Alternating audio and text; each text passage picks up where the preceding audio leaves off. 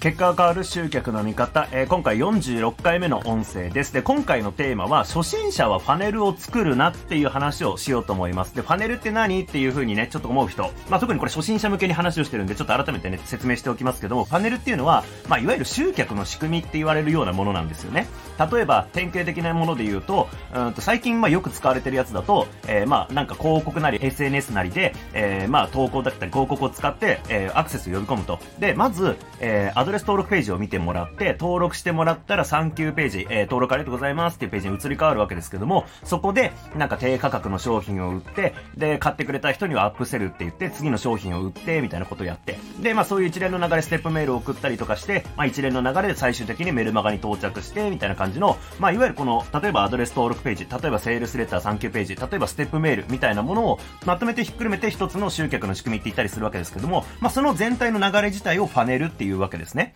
で、えー、まあ僕の元にもね、まあいろいろと質問とか届くわけですけれども、えー、本当に多いなと思うのが、まあ今のね、ちょっと情勢的に、まあコロナ禍っていうのがまずあった。で、その時に、うんと、まあ、やっぱり人と会えなくなる。で、オンライン完結でビジネスを作んなきゃいけないっていう、こう、情勢になったじゃないですか。で、その時にやっぱりオンラインの仕組み化をしようとかね、えー、いうことが増えてったわけですよ。で、今となっちゃその仕組み化、仕組み化、仕組み化ってみんなが言ってるんで、まあ、例えばその状態からね、初心者ですっていう感じで入ってきた時に、最初に触れる情報がパネルを作るとか仕組みを作るってものになっちゃってるんですよ。ただ個人的にはこの状況ってめちゃめちゃ良くないと思ってるんですよね。で、まあ、僕自身、実際に僕に直接質問してくれてるような人たちに対しては、パネル作るなって言ってるんですよね、最初は、初心者の方には。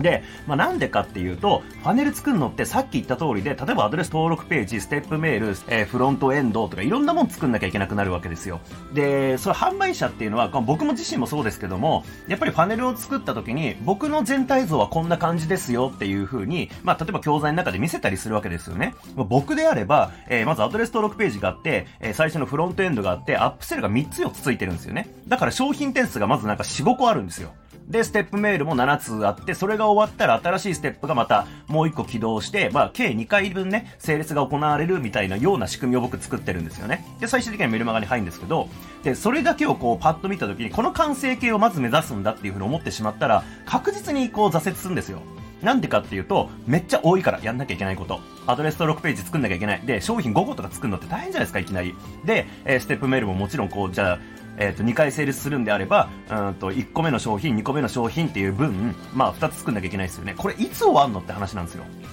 これ終わんないんですよね、実際初心者がこれやり始めると。だから僕は初心者であるならば、パネル作るなっていう風に言ってるんですね。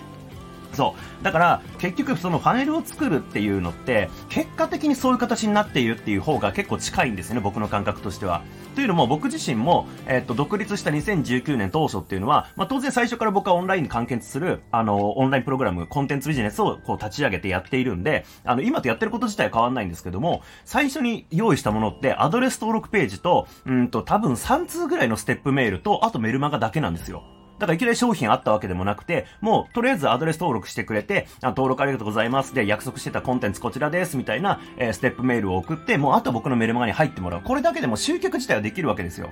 アドレス登録ページをなんかウェブ上にアップして、それ見てもらって登録してくれたら僕のメルマガに入る。これが完結するわけですよね。で、メルマガの方で商品売るように、まず始めていくっていうこと。これが一番素早いんですよね。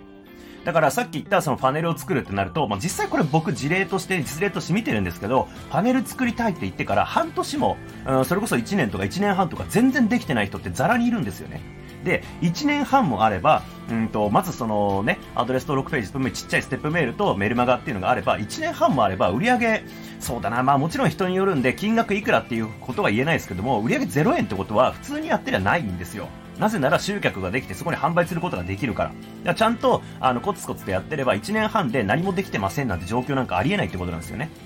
だからこそ初心者パネルなんか作るなっていうこと。そして、あの今の不幸な状況っていうのは、えー、その集客イコールパネルを作る仕組みを作るってことになっちゃってる。それがなんか常識当たり前みたいになっちゃってる状態で、あの、情報に触れてるんで、これがすごく不幸なことだと僕は思います。僕は運よくね、あの、そのコロナ前から、いわゆるこのコンテンツビジネスがどうこうとかって言われる前からコンテンツビジネスのことを知っていて、で、自分自身ね、その前職からやってて、だからどこが最小単位で回るものなのかっていうのを知ってたから、多分2019年独立の時に、あの、パネルみたいなものをがっつり作ってからやるってことを考えなかったっていうのはでかいと思います。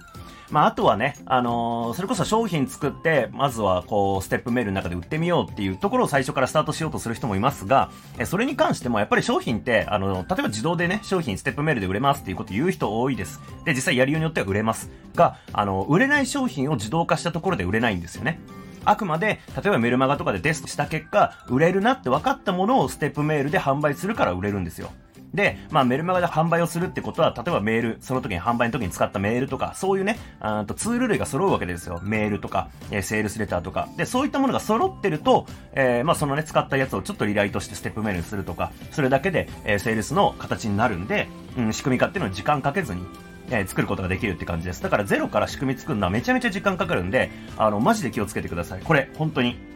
えっ、ー、と、ザラにあるんですよ。あの、一人二人そういう人がいたって話じゃないです。えー、もう結構本当に起きてます。えー、いきなり、あの、集客っていうものの情報に触れた時に、もうパネルを作る、仕組みを作るっていうのが当たり前だと思って、まあ1年とか、それ以上、なもう動いてないっていう人がたくさんいるんで、えー、本当こっからね、初心者っていう風に自分をこう、自分のこうセルフイメージとして私は初心者ですと思うんだったら、パネルを作るのはやめてください。